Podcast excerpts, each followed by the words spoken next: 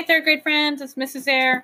So, this is the 10th recording in the last of the really great Whangdoodles. When we last read, Lindy was charged with going to try to get the professor to cross the bridge to meet the Whangdoodle because the Whangdoodle was interested in him making another Wang Doodle. Okay, so we're at the beginning of chapter 6. The moment she was out on the bridge, she wanted to turn around and run back to the Prock. There was a cool breeze blowing, and the bridge was swaying. She could see between the wooden slats the foaming, rushing river, thousands of feet below. The noise of the waterfall was terrifying. She looked back. The Prock raised his arm. Go on, Miss Lindy. Once you get started, it doesn't seem so bad. Just make it halfway. From there, it's easy. Lindy walked on and tried to keep her head up. It was better if she did not look down. She thought of her brothers and wondered what they would do while she was gone. She remembered how sad the Wang Doodle had looked when he talked about being lonely and how important he had made her feel when he asked her to try to bring the professor back.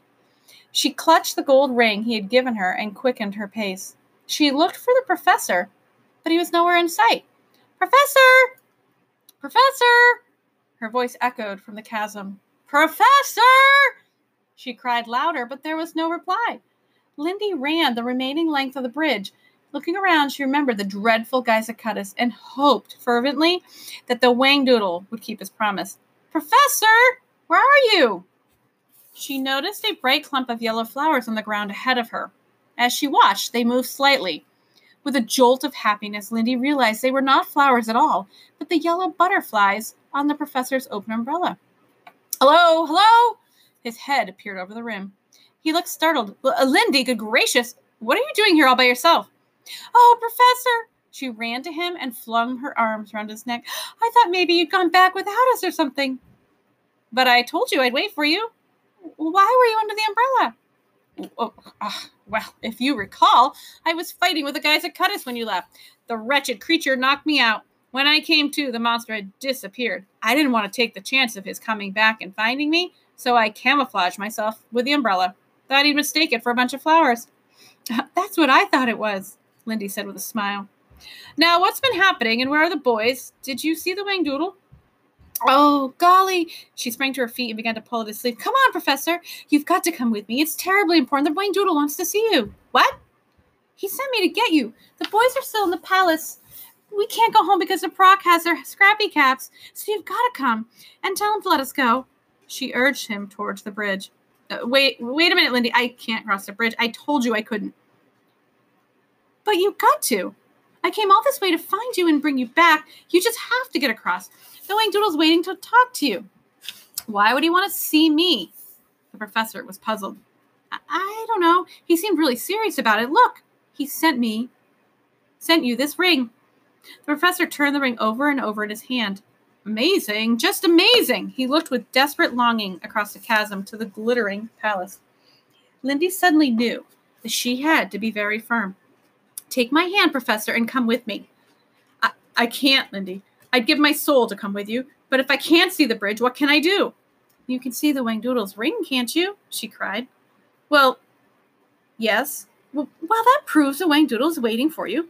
It proves there really is a bridge, too, because how could I bring you the ring? Otherwise, all you have to do is trust me. The bridge is there. I promise you only have to walk across. But I don't see it.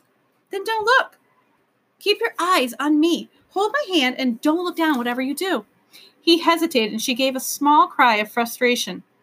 She pulled him toward the edge of the chasm and began talking, saying things, the first things that came into her head.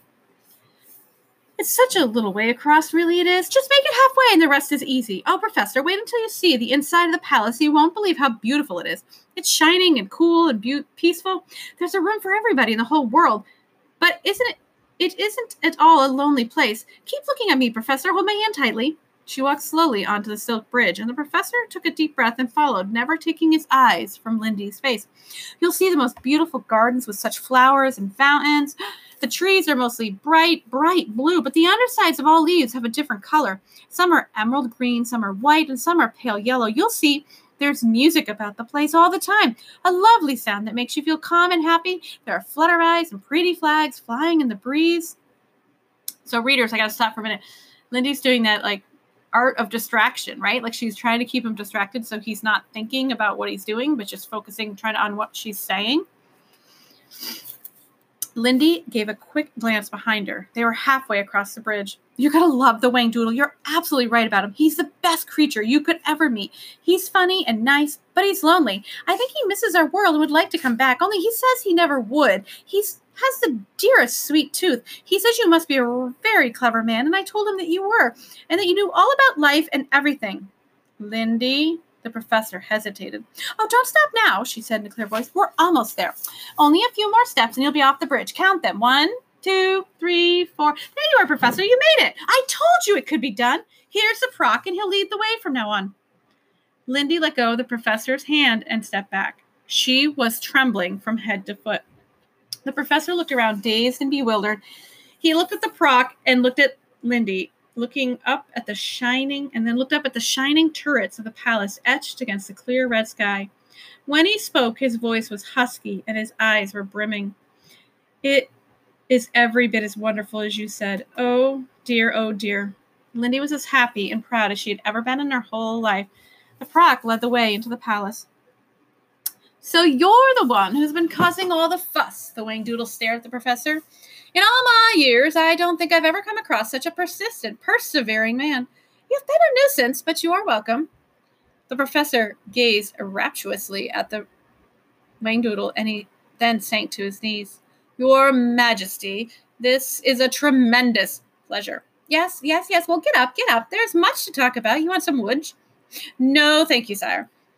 We have three staunch you have three staunch supporters, I must say. The Whangdoodle waved a hoof towards Ben, Tom, and Lindy. You trained them well. Very well, but for them you might not have been here. And vice versa, Tom interrupted loyally.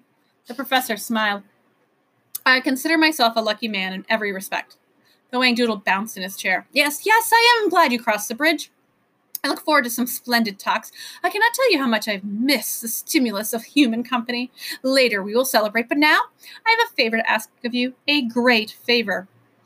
I will do anything, Your Majesty, the professor said, smiling. Oh boy, readers, here it comes. I feel like this is the moment. I'm curious. Make a prediction in your head quickly. What do you think? You think the Whangdoodle's going to ask it? And what do you think the professor is actually going to tell him? Hmm. splendid, splendid. The children have been telling me about your wonderful discovery concerning the secret of life. Oh, have they? The professor looked at them in bewilderment. They know very little about it, sire. Well, no matter. The point is, I want you to make me another Whangdoodle. All right, readers, there it is. He dropped that question. I beg your pardon? That's the favor I want. I want you to make a Whangdoodle for me. Now, I know you're saying to yourself, what kind of Whangdoodle? Well, obviously, I want a female Whangdoodle. The Whangdoodle jumped up and paced about the room, changing color rapidly. You see, it's been so quiet and lonely here all these years. Then four human beings arrive on my doorstep, which is sensational enough, and then I learn that you're a professor with an incredible discovery and and I suddenly realized that all my dreams might possibly come true. He paused in front of the professor. I would have a family, and I wouldn't be extinct. I would never be lonely again. You do understand how desperately important this is to me, don't you? Oh, sire. The professor lifted a hand to his brow. I. I'm afraid there's been a terrible misunderstanding. I would give anything to be able to grant your wish and make you a Whangdoodle, but it is impossible. I would not know how to begin. Tom said, But you told us the secret of life had been discovered, Professor. Yes, you did, lisped the Whangdoodle empathetically. But discovering the secret of life and being able to make it work are two entirely different things. It'll be a long time before man is ready to take the next tremendous step. Well, be the first, start a fashion. The Whangdoodle waved his arms excitedly. Lindy ran to the professor. I remember you said that in a very little while people like you would be able to make life. There you are, cried the Whangdoodle triumphantly. If you said that, you must have a great deal of knowledge. Go on, Professor. I bet you could do it, encouraged Ben. No, no, listen to me, the professor pleaded, and they all started speaking at once, and the noise was deafening. Just a minute! Just a minute! Shouted the Whangdoodle. He stamped his foot and winced with pain. He turned to the professor and said, I want some questions answered. A simple yes or no will suffice. You admit that the secret of life has been discovered. Yes, Your Majesty. If it has been discovered, I assume you know what makes life. Y- yes, Your Majesty, but uh, if you know what makes it, you know how to make it. Well, listen to me. There must have been a number of experiments. Yes, sire. There have been many things tried. There's something called cloning. There's been a microdissection and implantation. Have you been present at these experiments? Most of them, Your Majesty. We've had some amazing success with frogs. The Whangdoodle glowed pink with delight. Well, then, this is all very clear to me. I don't see what all the fuss is about. If you have been smart enough to find the secret of life and it works on a frog, for heaven's sakes, why not a Whangdoodle? I am a willing subject for research. All you have to do is get your thinking organized, and I am certain that you will come up with a solution. The professor gave an exasperated sigh. Your Majesty, how can I convince you that what you are asking is impossible? I hate to disappoint you, but the work in genetics is really just beginning. I've devoted most of my life to research, and yet I only have a few answers. How could I possibly know enough to create a Whangdoodle? The Whangdoodle stared at the professor and slowly turned a very pale blue. He looked terribly dejected and slumped back on his throne. And after a moment, he said, Father, that's very sad. I had such high hopes. I was so certain that your presence here meant that something special was going to happen, and I must have been wrong. It's too disappointing for words. The Prock said gently, Your Majesty, no, no! The Whangdoodle held up a hoof. I'd rather not discuss it anymore. I think I'd like to be by myself for a while. He got up and walked towards the tapestry. And as he did so, he began to disappear until only his eyes and antlers remained. Eventually, they also vanished. His voice was the last thing to go. It's really depressing. I never wanted anything so much in my whole life. Silly of me to suppose it might be possible. A large, shiny tear rolled down the tapestry. There was a long silence in the room after he had gone. Lindy said, That's awful, Professor. He was crying. What a shame, Tom said, a feeling. I wish we could have done something. I cannot make a Whangdoodle, the professor stated. The Prock cleared his throat. He spoke slowly and was obviously having difficulty in saying what he felt. Couldn't you just try? His Majesty wants another Whangdoodle more than anything else in the world. You know how he feels. You wanted to get to Whangdoodle Land more than anything in the world. The king was gracious enough to meet with you. Won't you return the favor and try this for him? The children had never heard the Prock speak with such feeling. The professor shut his eyes. I would love to help. I don't know, like to see the Whangdoodle upset any more than you do, but I can't see how it's possible. Lindy interrupted. You know what, Professor? Ever since we met, you've been saying to us, you can, you can, you can. But lately, all I've heard is, I can't, I can't, I can't. Ben said quickly, You said that whatever man can imagine, he can do. Lindy clapped her hands. You said you couldn't cross the bridge, but you did. Oh, Professor, cried Tom, give it a chance. How do you know you can't make a Whangdoodle until you've tried? The children clustered around him. The Prock said, Professor, I know you're a man of great strength. When you choose to believe in something, you are unshakable. Won't you believe now that this experiment is possible? The professor looked at the four of them, four pairs of eyes staring at him unblinking, waiting for his reply. He mumbled, I would need equipment. It's liable to take a long time. Tell me what you need, said the Prock. I will see you get it. Professor held his forehead in concentration. I would need a dissecting microscope, possibly a laser beam, ultrafine dissecting equipment, saline solution flask, culture tubes. His words were drowned out by the cheer that came from the children. They danced around the professor, hugging him, patting him, kissing him, laughing with happiness. Even the Prock smiled broadly.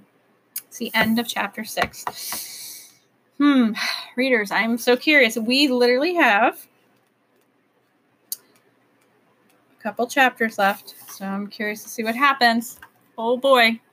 Okay. Make your predictions. This time don't write them or just write on the write a quick prediction of whether or not you think the pro uh, the professor will be able to do this.